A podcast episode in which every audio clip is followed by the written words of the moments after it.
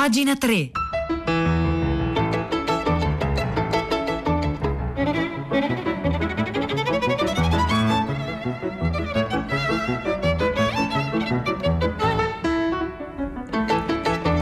Buongiorno, buongiorno, un caro saluto da Edoardo Camurri e benvenuti a questa nuova puntata di Pagina 3, la nostra rassegna stampa delle pagine culturali dei quotidiani, delle riviste del web. Oggi è venerdì 19 marzo, sono le 9 e un minuto e noi iniziamo immediatamente la nostra rassegna stampa e lo facciamo eh, già dicendovi la domanda che eh, rivolgiamo oggi alle nostre ascoltatrici, alle, ai nostri ascoltatori al 335 5634 296. Qual è la, qual è stata la vostra più grande battaglia, la vostra più grande impresa? 335 5634 296 per raccontarcelo e questa domanda nasce innanzitutto dalla lettura dell'articolo con cui apriamo la nostra rassegna stampa di oggi, un articolo eh, di Naomi Klein, Klein uscito su Internazionale, sapete Internazionale esce ogni venerdì e pubblica una selezione degli articoli che ritiene più interessanti usciti sulla stampa estera. In questo caso Naomi Klein ha pubblicato su The Intercept un articolo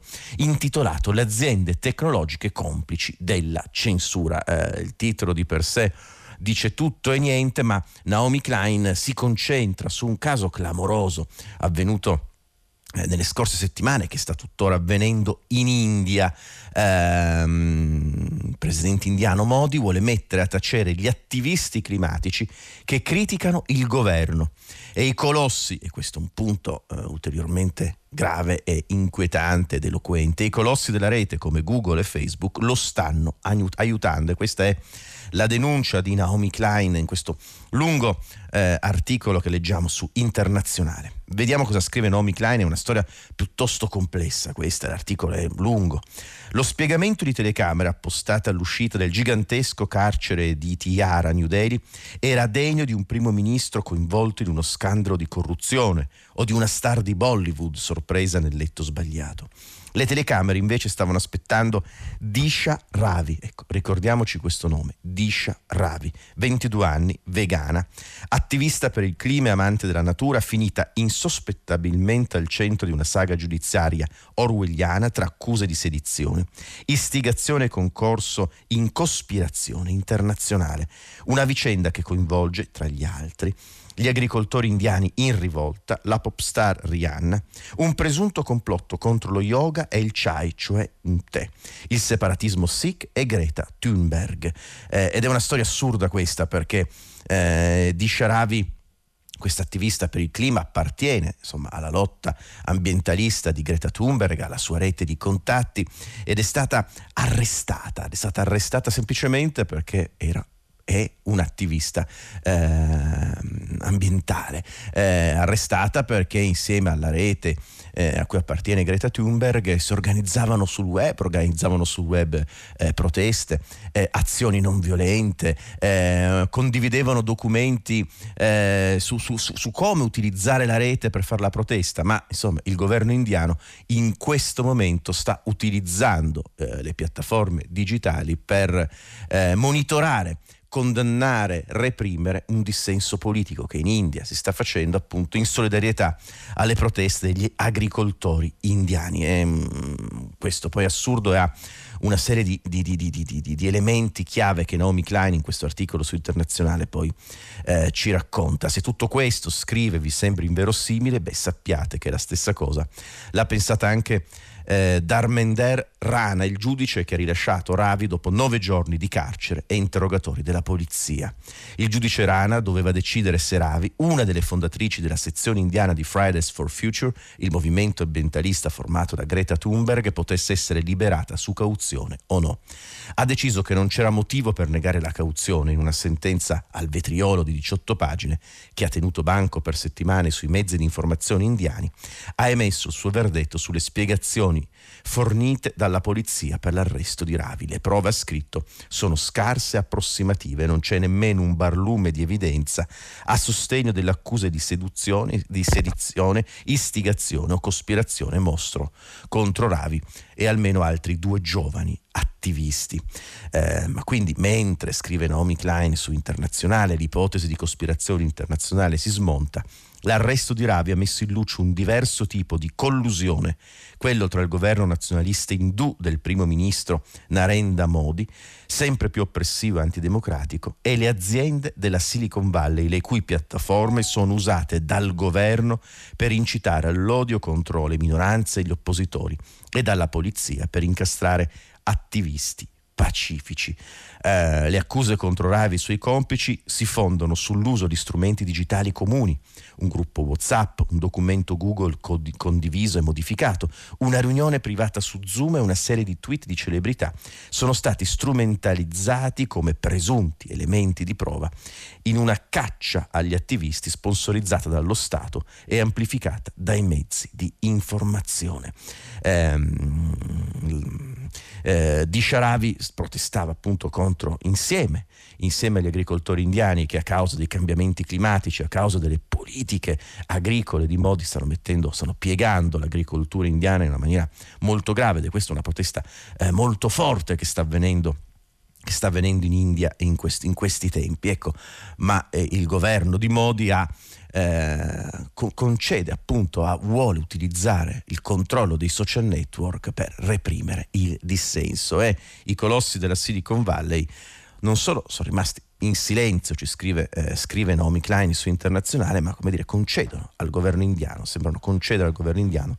la possibilità di accedere eh, ai dati per eh, compiere eh, queste azioni repressive, eh, quindi contro la libertà d'espressione, contro la libertà di, di, di azione politica, eccetera, eccetera. Um, fra l'altro poi si racconta che attraverso eh, Greta Thunberg si sia eh, utilizzato questo toolkit, ecco, eh, una guida ai social network che Greta Thunberg ha twittato ai suoi eh, quasi 5 milioni di follower all'inizio di febbraio. La polizia di New Delhi ha arrestato Ravi accusa- accusandola di essere una redattrice del toolkit e una complice chiave nella formulazione e diffusione dei documenti. Ha creato il gruppo su WhatsApp e ha collaborato per l'appunto a questo toolkit. Il toolkit non era altro che un documento Google scritto da un gruppo di attivisti per sostenere il movimento degli agricoltori indiani che da mesi protestano senza sosta contro una nuova legge voluta dal governo di Modi. Al centro delle proteste c'è la convinzione che abolendo la protezione dei prezzi per i raccolti, aprendo il settore agricolo ad altri investimenti privati, i piccoli agricoltori saranno di fatto condannati a morte e le fertili terre dell'India cadranno nelle mani di poche grande, grandi aziende. Ma eh, vi dicevo, l'articolo è lungo, è complesso, eh, il punto, uno dei punti chiave è, è proprio la Mm, la complicità, eh, la complicità del, Uh, della Silicon Valley, delle grandi aziende. Uh, la polizia cerca di mettere le mani su ulteriori informazioni private per le indagini e si rivolta a diverse grandi società tecnologiche. A Zoom, per esempio, è stato chiesto di rivelare l'elenco dei partecipanti a una riunione. Anche Google ha ricevuto diverse richieste di informazioni su come il toolkit sia stato pubblicato e condiviso e a quanto si legge sui giornali, la polizia ha chiesto informazioni sul documento anche a Instagram e Twitter. Non è chiaro però quali società abbiano accettato di collaborare fino a che punto. La polizia ha parlato pubblicamente delle collaborazioni di Google, ma Google e Facebook non hanno risposto alla richiesta di documenti che eh, il giornale per cui scrive Naomi Klein, in, Intercept, ha chiesto. Eh, fra l'altro poi tutto questo si apre su una prospettiva ancora, ancora più grande perché ehm, in India è un mercato per le, per le società digitali importantissimo, è forse il più redditizio, eh, come ha scritto il Wall Street Journal ad agosto del 2020, l'India ha più utenti di Facebook e Whatsapp di qualsiasi altro paese Facebook l'ha scelta come mercato dove introdurre i pagamenti digitali, la crittografia e una serie di iniziative per collegare i suoi prodotti. E quindi c'è questa eh, questo, questo, rapporto, questo interesse economico per cui spinge poi eh, i colossi, i cosiddetti colossi della Silicon Valley eh, a stringere accordi con un governo che sta utilizzando le loro strutture digitali per reprimere la protesta e impedire la libertà di espressione. Questo è l'articolo importante che ci racconta una storia importante e inquietante eh, che possiamo leggere su Internazionale, lo ha scritto Naomi Klein, quindi se siete d'accordo al 335 5634 296 a proposito di battaglie come per esempio la battaglia di Disharavi, raccontateci qual è stata la vostra più grande battaglia, qual è stata la vostra più grande impresa.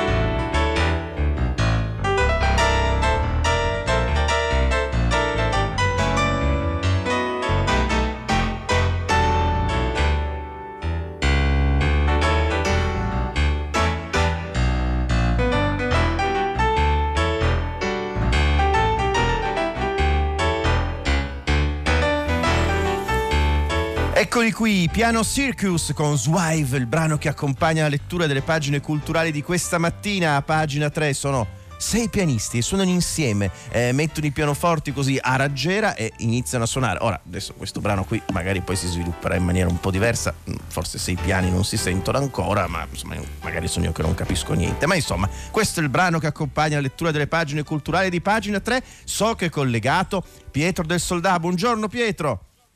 Eccolo, ciao Edoardo, buongiorno a te, le ascoltatrici e ascoltatori di pagina 3. Allora, questa mattina, prima pagina, l'ascoltatrice Francesca da Pisa ci ha ricordato eh, la, la, centralità di una dimensione che spesso è ignorata nella battaglia contro la pandemia o non adeguatamente raccontata, quella psicologica, addirittura psichiatrica in certo. molti casi. Eh, giustamente lei dice ci concentriamo sulla salute fisica e non potrebbe essere altrimenti se anche solo ieri ci sono stati oltre 400 morti morti, ci siamo addirittura abituati a questa contabilità assurda e, e tuttavia l'impatto sulla psicologia, sulle relazioni, sui rapporti tra familiari, tra persone che si vogliono bene ma che non riescono più a stare bene è gravissimo. Psicoterapeuti come la stessa Francesca raccontano e lo hanno fatto tante volte anche i nostri microfoni una situazione di disagio crescente sul quale noi oggi vogliamo tornare all'indomani della giornata di cerimonia per le vittime, le 100.000 vittime a Bergamo di cui abbiamo parlato anche ieri ieri, dando la voce a chi è anche su questo, schierato su questo fronte, perdonami ancora una volta la metafora bellica, contro la Covid fatigue, come la chiama l'Organizzazione Mondiale della Sanità, più, in, più semplicemente la, il disagio psicologico e relazionale che sta producendo questa situazione eh, di cui ancora non vediamo la fine. Dalle 10 in Beh. diretta abbiamo bisogno delle vostre storie, esperienze, testimonianze, saranno preziosissime. Grazie Edoardo. Grazie a te Pietro, buon lavoro a te e a tutta la redazione di tutta la città ne parla. Noi stiamo chiedendo al 335 5634 296 qual è stata la vostra più grande battaglia, la vostra più grande impresa. Eh, ci sono molti messaggi. In memo eh, scrivo: Ho lottato tutta la vita affinché gli altri mi vedessero e così fossi degna di vivere. Chissà che storia racconta questo messaggio eh, di Memo. Eh, altri messaggi, ce n'è uno molto tenero di Giulia Maria da Lecce. Carissimo Camuri, la mia più grande impresa è stata appena, da appena maggiorenne fare da cuscinetto tra mia sorella, che aveva deciso di farsi suore, e la mia famiglia di atei convinti. Anche io atea, per starle vicino, ho fatto ritiri spirituali, viaggi con le suore, molto divertenti, scrive. Letture in chiesa e altro, e mi chiamavano il pastore tedesco, così ci scrive Giulia Maria, ma davvero stanno arrivando tanti messaggi che raccontano le vostre battaglie. E a proposito di battaglie, beh, un uomo un poeta che ha battagliato tutta la vita è stato sicuramente Charles Baudelaire, eh, l'autore dei Fiori del Male, insomma una figura indispensabile ovviamente. Ecco, ne scrive oggi in un bell'articolo Roberto Saviano sul Corriere della Sera, recensendo in maniera giustamente entusiasta l'ultimo libro di Giuseppe Montesano, Baudelaire è vivo, I fiori del male, tradotti e raccontati, un volume di quasi 1300 pagine uscito per giunti, Giuseppe Montesano è uno straordinario intellettuale, suo, i suoi lettori selvaggi, un libro magnifico, indispensabile, lo scrive anche eh, Roberto Saviano parlando del, eh, del libro dedicato a Baudelaire di Montesano il mio libro fa infuriare gli imbecilli, quindi è bello, diceva Baudelaire. Ecco, Baudelaire è vivo di Giuseppe Montessano. Eh, sentirete definirlo un libro definitivo. Si usa la parola definitivo per dire che non si può scrivere di meglio e di più su un tema. Io credo che questo sia un libro definitivo perché la strada che ha tracciato è definitivamente indelebile eh, e proprio e racconta tutta la vicenda anche editoriale dei fiori del male, la grande battaglia, il processo che subì Baudelaire. Ehm, che Baudelaire quando lo pubblicò eh, Baudelaire quando lo diedero alle stampe scrive Roberto Saviano sul Corriere era in fondo convinto che non l'avrebbero processato scrive alla madre dicendo che il governo aveva un'altra gatta da pelare le elezioni di Parigi non avrebbe trovato il tempo per processare un pazzo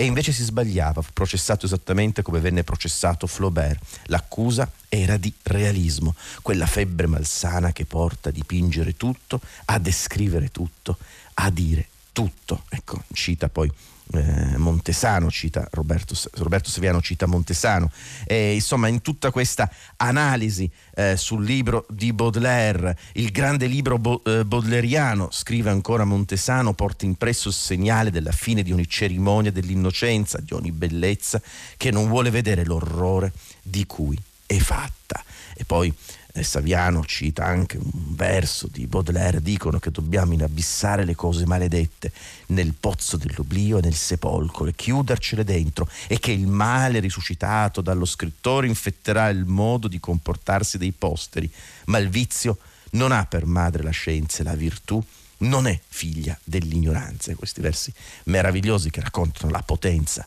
la potenza assoluta di Baudelaire. Ecco, questa è la grande battaglia poetica di Baudelaire. A proposito di poesia, io vi segnalo che domenica, domenica 21 marzo, Radio 3 avrà una giornata proprio dedicata alla poesia. Ci saranno 30 letture di poesie, eh, 13, scusatemi, 13 letture di poesie fatte da altrettanti poeti italiani contemporanei, eh, poesie scritte da loro che si rifanno poi, come dire, ciascuna di queste eh, a un verso di Dante. L'iniziativa si intitola Per te, poeta fui e queste 13 poesie andranno poi in onda durante tutto il palinsesto eh, di Radio 3 e poi saranno anche, come dire, riascoltabili sul sito di Radio 3.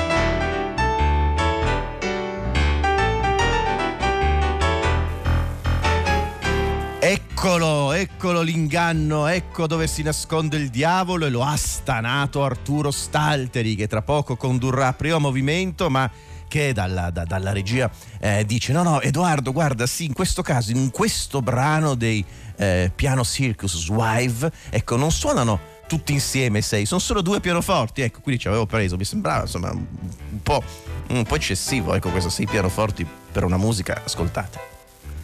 No, insomma, non ce ne sono, se due, due potrebbero anche starci, ma insomma va bene, questo è il brano che accompagna oggi la lettura delle pagine culturali di pagina 3 al 335 5634 296 stiamo raccogliendo i vostri messaggi, qual è stata la vostra più grande battaglia, la vostra più grande impresa.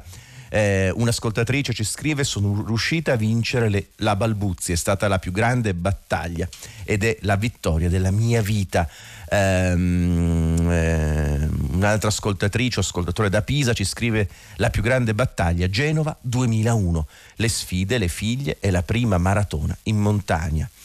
eh, così ci scrive eh, questa o questo ascoltatore. Ma noi continuiamo la nostra rassegna stampa a proposito di battaglie. Ce la racconta una eh, Melania Mazzucco oggi sul venerdì di Repubblica che recensisce anche lei in maniera entusiasta, così come Saviano ha recensito in maniera entusiasta il libro di Montesano. Eh, allo stesso modo Melania Mazzucco recensisce in modo entusiasta il libro di una storica, Fernanda Alfieri, intitolato Veronica il diavolo, storia di un esorcismo a Roma. Ed è un libro che uscirà il 23 marzo per Einaudi ed è la storia, questa raccontata da Fernanda Alfieri, di un esorcismo e di una donna, Veronica, che era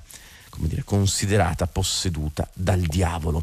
Il 23 dicembre del 1834, dopo pranzo, padre Coleman, gesuita, accompagnato dal eh, coadiutore fratello Bochman, si reca al secondo piano di un palazzo in via di Sant'Anna 52 a Roma nell'appartamento abitato dagli Hameriani, cioè stampatori di monete, medaglie di origine bavarese, ma romani da inizio 600, sul letto appunto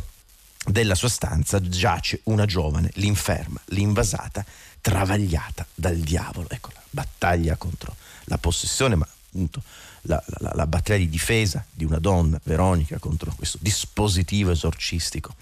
eh, che si voleva eh, portare sul suo corpo. Il diavolo, Satanasso, si presenta quasi subito pronunciando il suo nome. Quello della giovane Veronica invece apparirà più avanti, poiché l'avversario è, per coloro che si avvicineranno nella stanza, il protagonista del duello e degli esorcismi sempre più cruenti che vi si svolgeranno. L'angelica ingenua Veronica sarà interrogata, condotta al parossismo, trascinata, legata, flagellata, mentre lei, l'energumena, la posseduta, è solo un corpo, un involucro, agito da altri, degli uomini che conosceremo volto, ricordi, incubi. Lei invece sarà una lingua che rovescia ingiurie e parolacce in romanesco e scaglia accuse non raccolte. I padri, afferma, mi rovinano con l'educazione, mi storcono le particelle quando sono eh, ancora eh, tenere, una bocca che grunisce, fra l'altro questa immagine qui, questa eh, accusa eh, di Veronica, mi rovinano con l'educazione, mi storcono le pianticelle quando sono ancora tenere, è un'accusa che avrebbe potuto dire anche Baudelaire, che Baudelaire ha scritto nei Fiori del Male, quindi questi due libri di cui si parla molto bene oggi sui giornali, tra loro si parlano, tra loro si parlano. Una bocca che grunisce, fischia, ride sguaiatamente, urla, morde, vomita sputi, bile, bava, arti che si irrigidiscono, membra che si dimenano finché l'insieme cade come morto. Ecco, la storia è rimasta sepolta eh, nelle carte dell'archivio dei Gesuiti fino a quando, scrive Melania Mazzucco sul venerdì di Repubblica, Fernanda Alfieri, storica specialista di matrimonio e sessualità, eh, ha ritrovato appunto, ha trovato un faldone eh, dove, tro- dove c'è tutta questa storia che ha deciso di raccontarcela. Scrive Melania Mazzucco, il risultato è un libro che ogni appassionato di storia, di scienza, cultura e storia delle donne dovrebbe leggere, rigoroso come un saggio, con trascrizione di documenti, apparato di note, avvincente come un romanzo, scritto in una lingua densa che tracima come il fiume di Roma, il Tevere, il quale di tanto in tanto imbizzarrisce e si ribella al suo corso e non si lascia rinchiudere nei confini del genere. Ecco così eh, ci scrive, scrive questo articolo Melania Mazzucco sul venerdì di Repubblica raccontandoci di quest'altra battaglia, la battaglia di Veronica, la battaglia dei corpi che si ritenevano posseduti dalle diavole e che per questo venivano martoriati.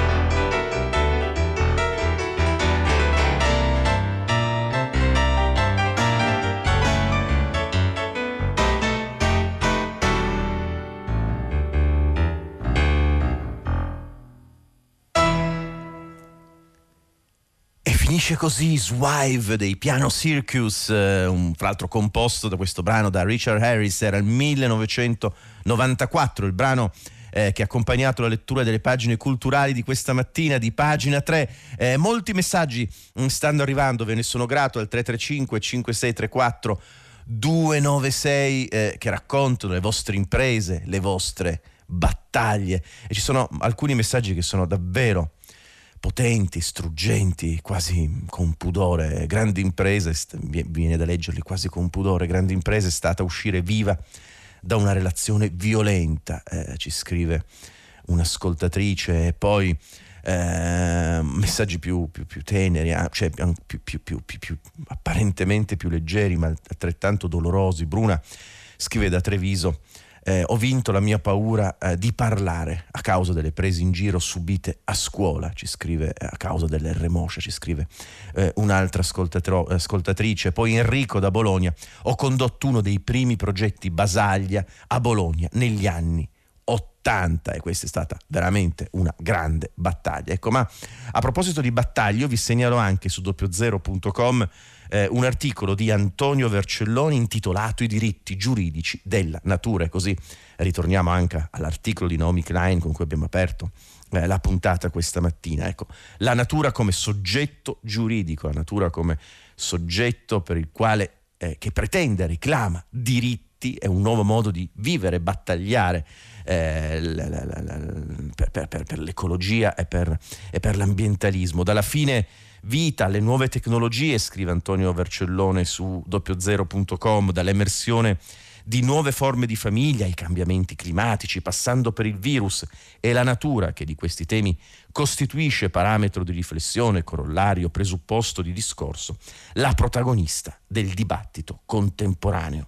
È soliti pensare che il tema della natura sia appannaggio esclusivo della filosofia, in realtà di recente essa viene spesso chiamata in causa da una disciplina adesso tradizionalmente considerata estranea, proprio il diritto. La questione della protezione della natura a fronte dei cambiamenti climatici, ad esempio, ha visto una massiccia mobilitazione del diritto che proprio in rapporto a questi temi ha prodotto innovazioni importanti.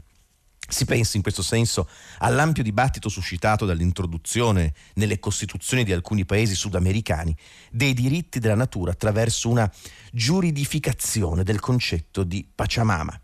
o ancora la tecnica che inizia ad affermarsi nel panorama comparatistico di soggettivizzare le risorse naturali al fine di garantirne una maggior tutela. In alcuni paesi legislatori e giudici hanno ritenuto che alcuni fiumi o foreste di particolare rilievo, prossimi ad una probabile distruzione ecologica, dovessero essere giuridicamente qualificati alla stregua di persone. Queste sono notizie che riguardano eh, il diritto contemporaneo, ma che hanno conseguenze eh, importantissime, cioè pensare